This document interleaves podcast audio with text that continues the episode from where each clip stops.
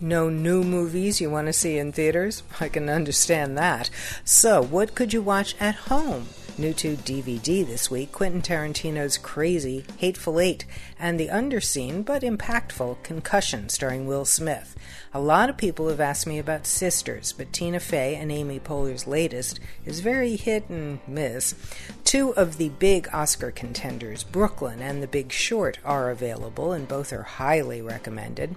You can also stream some goodies. I love Tangerine, a most unique and very human comedy. Dope was a big indie darling last year. Two Days, One Night, one of the more acclaimed foreign releases, and one of the best horror movies, A Girl Walks Home Alone at Night. Oh, that's going to scare your pants off, as well as the one that's my fave, The Babadook. From themovieminute.com, I'm Joanna Langfield.